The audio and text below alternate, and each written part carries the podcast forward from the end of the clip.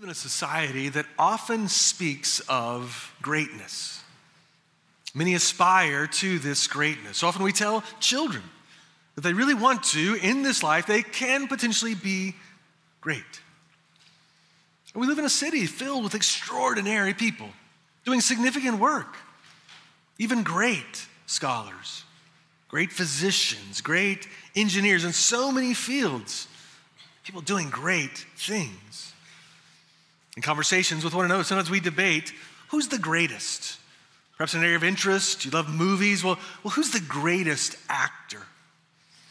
Musician, who's the greatest guitar player? Who's the greatest athlete? But what about Jesus? What does he say about being great? Is there a greatness that can be pursued in this life and even beyond? Or as Christians, are we to, to shun all pursuit of greatness? That's what we're going to see this morning in our text Jesus' thoughts on greatness. If you have a Bible, turn to the Gospel of Matthew, to Matthew chapter 18. Today we have Matthew 18, beginning in verse 1. And in the Bibles near you, you can find that on page 823 page 823. I encourage you to open up a copy of the Bible or a Bible app just so you can see the text as we work through it. You can see exactly where I'm drawing these thoughts from. If you're newer to reading the Bible, the larger numbers are the chapter numbers. So we're in chapter 18. Smaller numbers, the verse numbers, we'll mention those throughout our time together. Uh, if you don't own a copy of the Bible, we as a church would love to give you one today as a gift. At the back of the room, there's a table, stack of Bibles, a sign that says free. Please, following the service, grab one of those and take it with you to, today as our gift to you. So, Matthew 18, beginning in verse 1. At that time, the disciples came to Jesus saying, Who is the greatest in the kingdom of heaven? And calling to him a child, he put him in the midst of them and said, Truly I say to you, unless you turn and become like children, you will never enter the kingdom of heaven. Whoever humbles himself like the child is the greatest in the kingdom of heaven. Whoever receives one such child in my name receives me. But whoever causes one of these little ones who believe in me to sin, it would be better for him to have a great millstone fastened around his neck and to be drowned in the depths of the sea. Woe to the world for temptations to sin. For it is necessary that temptations come, but woe to the one by whom the temptations come. And if your hand or your foot causes you to sin, cut it off, throw it away. It is better for you to enter life crippled or lame than with two hands or two feet to be thrown into the eternal fire. If your eye causes you to sin, tear it out and throw it away. It is better for you to enter life with one eye than with two eyes to be thrown into the hell of fire. See that you do not despise one of these little ones. For I tell you that in heaven their angels always see the face of my Father who's in heaven. What do you think? If a man has a hundred sheep and one of them has gone astray, does he not leave the 99 on the mountains and go in search of the one that went astray? And if he finds it, Truly, I say to you, he rejoices over it more than over the 99 that never went astray. So it is not the will of my Father who is in heaven that one of these little ones should perish. Today in our passage, we see this emphasis embrace the humble way of Jesus' kingdom. Embrace the humble way of Jesus' kingdom. And we'll see this in three parts this morning. First, cultivating humility. Second, resisting sin. Third, protecting others. Cultivating humility, resisting sin, protecting others. So, first we see cultivating humility, verses 1 through 4. We saw last week that Jesus uh, again predicted to his disciples what was going to happen to him that he would be handed over, he would be betrayed, he would be put to death, and on the third day, raised from the dead. Following on that, then, one of the things the disciples do is they have this question we see in verse 1 the disciples come to Jesus saying, Who is the greatest in the kingdom of heaven? Kingdom of heaven re- refers also to the, the kingdom of God, the kingdom of Jesus. Jesus, the king, his kingdom. They're asking, Who's the greatest in that? That's certainly an interesting question. And it could be asked in a generally positive way. They could have been saying, You know, who is the greatest in the kingdom that we might give them sort of appropriate honor and respect for being the greatest? However, I, don't think that's the thought of the disciples. Based on their own immaturity, we see across the gospel accounts, and based on how Jesus responds, it doesn't seem they were trying to find out who they could honor, but they were wondering are we the greatest in the kingdom? Or perhaps aren't we the greatest in the kingdom? And they may have thought that because of their clear nearness to Jesus. He invested so much time in them. At the very least, it would seem that they're wondering if we're not at the top, we're pretty close. So, so what would it take to sort of cross over to be the true greatest in the kingdom? They were seeking or believed they already had a certain level of status in Jesus' kingdom. And they were out not for the glory of Jesus, but for self glory. So the disciples ask Jesus and they wait for his response. Notice how Jesus responds. First, Jesus calls a little child to him as the child stand right in the midst of his disciples and some level of crowd that's there as well. And Jesus uses this phrase, truly I say to you.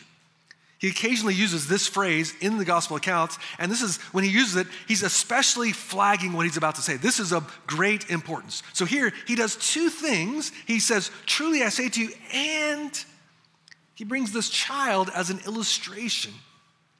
Now, in Jesus' teaching, we often see him using illustrations. He, he refers to uh, seed and to harvest, to sheep, to shepherds, to mountains. But as best we can tell by the text, he doesn't often have an actual object, physical object lesson. We don't know of him often like bringing a sheep into the midst of them, even though he spoke of them often. But here, even though it wasn't necessary, he clearly could have spoken of a child without bringing a child into their midst. For some reason, Jesus wants an actual physical object lesson for them. Why? Why have a person stand there?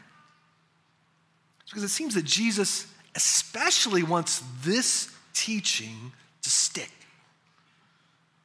This is a very important teaching and one that honestly, as we'll see, we don't really want to receive, and they didn't want to receive either. So this is clearly a very important teaching for them and for us and for every Christian. Now, their question was, who's the greatest in the kingdom? But before getting to that question, Jesus says something else. Look at verse 3. Unless you turn and become like children, you will never enter the kingdom of heaven. So before you can be the greatest in the kingdom, you have to actually be in the kingdom, a citizen of the kingdom. So, Jesus, by this, is saying that a person isn't just naturally in the kingdom of Jesus simply because we're a human. The Bible places a high value on all people because we're created in the image of God. So, Christians believe every person has respect, that they deserve dignity simply for being a human. But the Bible does not say that by our very nature, we're automatically in the kingdom of Jesus. Instead, it says the way into the kingdom is that a person must turn and become like a child. Now, by this, Jesus is not teaching that children are perfect, nor naturally pure, or sinless, or tremendously faithful, for they aren't. If you don't believe me, go spend a little bit of time with kids. They're, they're incredibly cute. From very young age, they are thoroughly sinful. They're cute sinners, that's true, but they are sinful. So, so Jesus is not saying they're perfect. And the culture of that day, which was very different than America, in America today, we, we elevate children, we love children, sometimes even to a sort of uh, unhealthy level, but we think very highly of children. But in society of that day, children were seen as much less important and certainly kept on the periphery of society until they grew older. So, in that day, for Jesus to make a statement, become like a child, was truly a, an odd, even shocking statement to make. For in a culture where honor, maintaining your honor was so essential, and shame was to be avoided at all costs, Jesus is calling them, in essence, put aside your honor. To a certain level, shame yourself to become like a child would have been a very strange teaching. And it's called to become like a child. It is a call to humble oneself to set aside this pursuit of our own honor, pursuit of our own status. And so we enter the kingdom of Jesus by humbly trusting in the King, Jesus Christ, trusting in his teaching and trusting in his life, death, and resurrection. For in his teaching, he consistently points towards our need of a Savior, and he is that Savior. So to enter Jesus' kingdom, we ask for help from the King. And we do it in admitting our need of a Savior. And as we think about what this humility looks like, Jesus demonstrated a shocking picture of humility in his taking on flesh. Jesus Christ, the Son of God, takes on flesh and walks among us enduring the human experience, facing suffering, difficulty, enduring hardship. All of this at great cost to himself. And then his humility went even deeper to the point of death, even death on a cross, where the sinless Son of God endured the shame, public humiliation of the cross, treated like the worst of rebels so that through his death in our place, his resurrection, he might provide through that this free gift of salvation held out to any and all who would receive it by faith. All that is required to experience this salvation, to enter the kingdom, is to humble ourselves to the point of admitting we need a Savior, and in humility, repenting and trusting in Christ. So Jesus says that's the way into the kingdom. Now, on one level, it's sobering news because he's saying that no one is automatically in the kingdom. On the other hand, it is good news because Jesus is saying there is a way into the kingdom. That's what he's announcing. There is a way, and this way is available to any and all who'd be willing to become like a child and enter into his kingdom. And so, friend, the question I have for you this morning is Have you ever entered the kingdom of heaven, the kingdom of Jesus. And as I mentioned, none of us are automatically in it. Perhaps you grew up in a, in a, family that attended church regularly. That's a good and positive blessing. But you might attend church with your family every day of your life, but that does not make one a Christian. You might have even been, as an infant, baptized. That does not make one a Christian. But instead, each one of us has to come to the place of understanding our need of a Savior. And turning away from self and turning to Christ. So, if you're new to Christianity, we're so glad you would join us this morning, and we would love for you to know more of this. So, to the extent that you want to know more, we would love to tell you. I'll be at the door on the way out. I'd love to chat with you. Or if a, a coworker, a friend invited you, and they're a Christian, they would love to tell you more as well. The challenge of this becoming like a child is that it is so unnatural for us to do. And especially when things are going well in life, when we're strong healthy and wealthy, or perhaps a student headed towards that one day, healthy and wealthy. And when we're strong, it's so hard to humble ourselves it's normally when we face some difficulty, some brokenness that perhaps for the first time we're willing to look up and consider could there be a way out for us? Could Christ be that way? So the way in is with humble, childlike trust in the King. But Jesus doesn't stop there. He says this is the way in, it's also the way to continue to live in the kingdom of God. It's the way in and the way forward. Look at verse 4. So now he gets to their question. He says, Whoever humbles himself like this child is the greatest in the kingdom of heaven. So it's interesting that Jesus doesn't say, Don't even consider the question of who might be the greatest. But he says, in essence, there is such a category, but it's, it's not limited to only a few. In fact, any and all who are in the kingdom who choose to humble themselves like a child, they are the greatest in this kingdom. So we enter by turning and becoming childlike, and we continue by humbling ourselves like a child. So, importantly, friends, this humbling is not a one time action, it's an ongoing, lifelong pursuit of cultivating humility. The sobering reality is that humility will never come naturally to us, nor easily.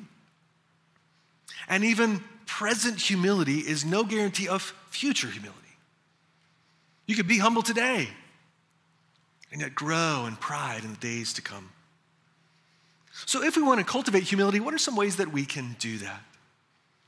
Well, at the outset, we'd want to admit we're not humble. That's the first way in. To admit, at the core, I am prone to pride. And then admit that pride will always be a danger. Every day of this life, until we are with Christ for eternity, it will always be a danger for every one of us. And then to cultivate humility, we want to think often on our need of a Savior and Christ's saving work. We sometimes refer to this as preaching the gospel to ourselves, reminding ourselves again and again. A guy by the name of Milton Vincent wrote a little book called The Gospel Primer, and he says this Preaching the gospel to myself each day mounts a powerful assault against my pride and serves to establish humility in its place. Nothing suffocates my pride more than daily reminders regarding the glory of my God, the gravity of my sins, and the crucifixion of God's own Son in my place. Pride wilts in the atmosphere of the gospel. Conversely, humility grows lushly in the atmosphere of the gospel. In my office, I have two plants. And if you come to my visit me in my office at some point, most of the time when you're there, you'll find that my plants are beginning to wilt or substantially wilting. But just before they're gone, I swoop in and give them a little more water, and they come back. And they begin to flourish again. On a good week, I might water them twice, and they really begin to kind of come back to life. They're very quite durable, but often wilting instead of flourishing. And friends, we want to grow humility in our hearts. We want to see pride wilt. And one of the best ways to do that is to think often where we once were apart from Christ, what Christ has done for us in the gospel, and his faithfulness going forward. And as we dwell on that, sing of that, think on that, humility can flourish. Another way of cultivating humility might be to, to ask God to help you discern and see where pride is in your heart. I mean, the surface level, probably all of us could name pretty quickly. Here's an area where pride shows up, but it's so pervasive. And honestly, we don't want to see it. So, so we need God's help to help us to see it. You might also choose to resist the temptation to, to recognize or to, to lead with your accolades from this world. Many of you have substantial accolades, and we can at times unhelpfully or pridefully lead with those. But the fact is, on the other side, when we're growing in humility, you don't have to hide those accolades. You can have substantial accolades and not be defined by them, so therefore you don't have to hide it from someone. If someone asks you, Did you do this? you don't have to lie to them to try to maintain humility. You can actually say, Well, yeah, actually, that did happen.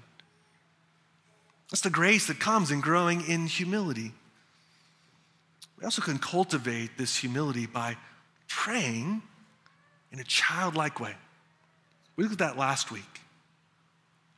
In the regular rhythms of the Christian, asking our Father in prayer, asking as a child for God to intervene, for God to do for us what only God can do. We can cultivate humility by, by seeking to be thankful our hearts naturally envy. We grumble about what God has not done for us. What if you began to, to exercise the muscle of thankfulness, giving thanks for small things and big things regularly? We also can grow in humility by seeking to look away from ourselves to look to others. Believe it or not, not everything has to be about us. Not every conversation has to circle back to us, but we can actually think of this other person. How can I encourage them, listen to them, not try to push my story on them? Seek their. And the way also to cultivate humility is to look for ways to serve. To serve your roommates, to serve in your dorm, in your family, in the workplace, in the church. intentionally choosing to watch for ways to serve. So you're walking down the dorm hallway, and there's just a mess in the hallway. And you might think, well, you know, someone should clean that up. True. Or you could clean it up. Or in the office. There's something that needs to be done, and, and in your mind, you know, there's someone a couple of rungs down the ladder who should do that. Fair enough. It probably wouldn't get you fired if you actually did it instead of them. If you sought to serve in that way. Life of the church, looking for ways to serve. And let me commend, there are many ways to serve in life of the church, but one of those that I think can be particularly helpful is to serve in the children's ministry. It happens during the nine o'clock service. So, one, because we're called to be childlike, not childish, childlike. But if I'm never around children, I may forget what are children like. So you get to see them down there. You know, see how free they are, how open they are, how they, they sing and listen and play and sin. You get to see that up close, that they're not perfect as you serve. So when you learn from children, but also as you lower yourself to serve them, it's hard to cultivate pride when you're crawling around on your knees with kids. Or cultivate pride when you're changing a diaper. Or cultivate pride when you're trying to teach them, and maybe they're just not listening very much to you. And the nice thing is, the kids don't know if you have credentials. And if you do, they don't care. They don't even know what a PhD is, so you won't be so impressive to them. So, friends, it's good for us to look for ways to humble ourselves and serve. So, friend, I wonder, what does it look like for you to cultivate humility? Friends, because of Christ, we can make progress in this. We may be thoroughly prideful today, but by God's grace, in the days and weeks and months ahead, we can make progress. So we see cultivating humility, but we also see, second, we want to engage in resisting sin. Resisting sin in verses five through nine.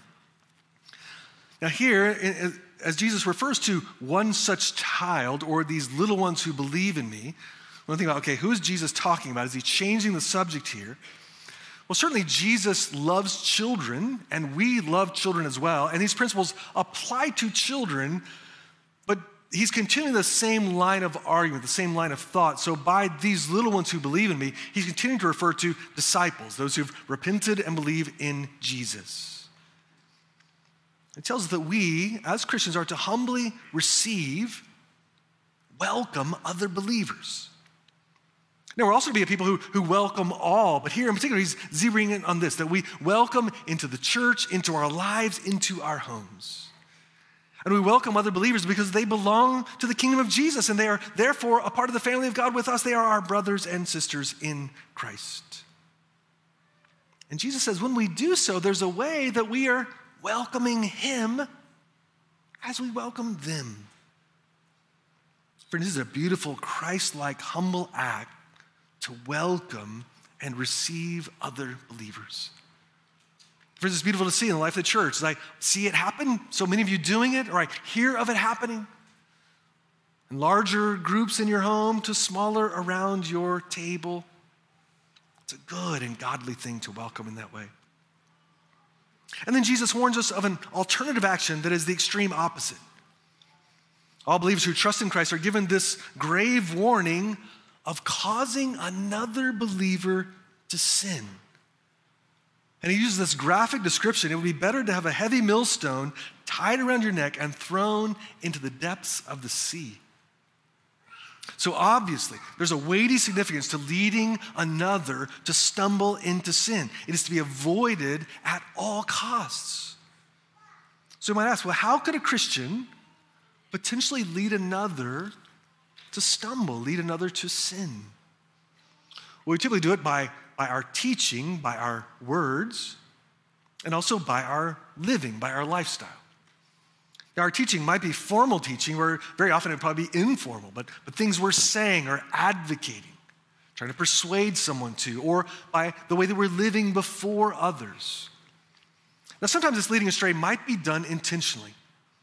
And where this sometimes shows up is that there's a Christian who's beginning to wander into a particular sin or particular belief, and we typically don't want to wander alone.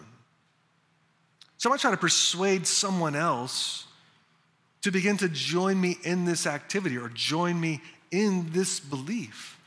Makes us feel better on this path that we're in. So, so we might teach someone, recommend someone, point someone towards a dangerous path.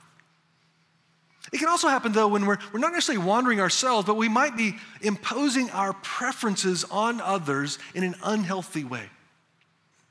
In the Christian life, there are a variety of areas of Christian freedom where a Christian may choose to do this, they may choose not to do this, but, but there's openness in God's word to handle it in different ways. But sometimes what we can do is we have our own view in Christian freedom, but we might impose it on another as if it's required, and we might lead someone into sin.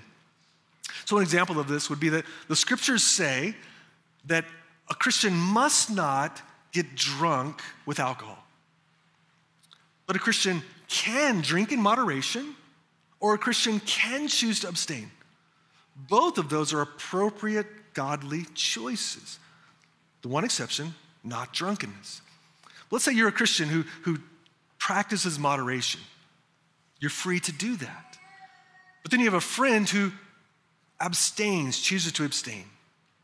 But you try to persuade this person, maybe a number of times, trying to convince them of the, the goodness, the freedom that's found in consuming some alcohol. But as you push on them towards it more and more, they then move to moderation, but then eventually they, they move to drunkenness beyond what is acceptable. And part of it is that we press that on them, even though there's freedom under it, we unhelpfully led them into temptation. So we want to be careful, cautious, that we don't cause others to stumble. We also want to be alert to temptations that arise in our society. We might say sin out there. Look at verse 7. He says, Woe to the world for temptations to sin. So, friends, we, we don't want to be naive. We want to be alert that we live in a world that is marred by sin. So much of the culture is not advocating a godly way. It's not flowing from a Christian worldview. So we shouldn't be surprised that so much in this world would be a source of temptation to us. So that should lead us not to flee the world, but to be diligent and discerning to temptations that may come from outside. But also in resisting sin, we see that we must be careful of temptations within. Temptations out there are dangerous. Some of the most powerful ones are the ones that come from within. We, we understand in the scriptures that those who are saved by grace are, are changed, and yet there's still in this life sin remaining. This indwelling sin that we continue to have to fight in this life. And so notice what Jesus says, verse 8 if your hand or your foot cause you to sin, cut it off and throw it away.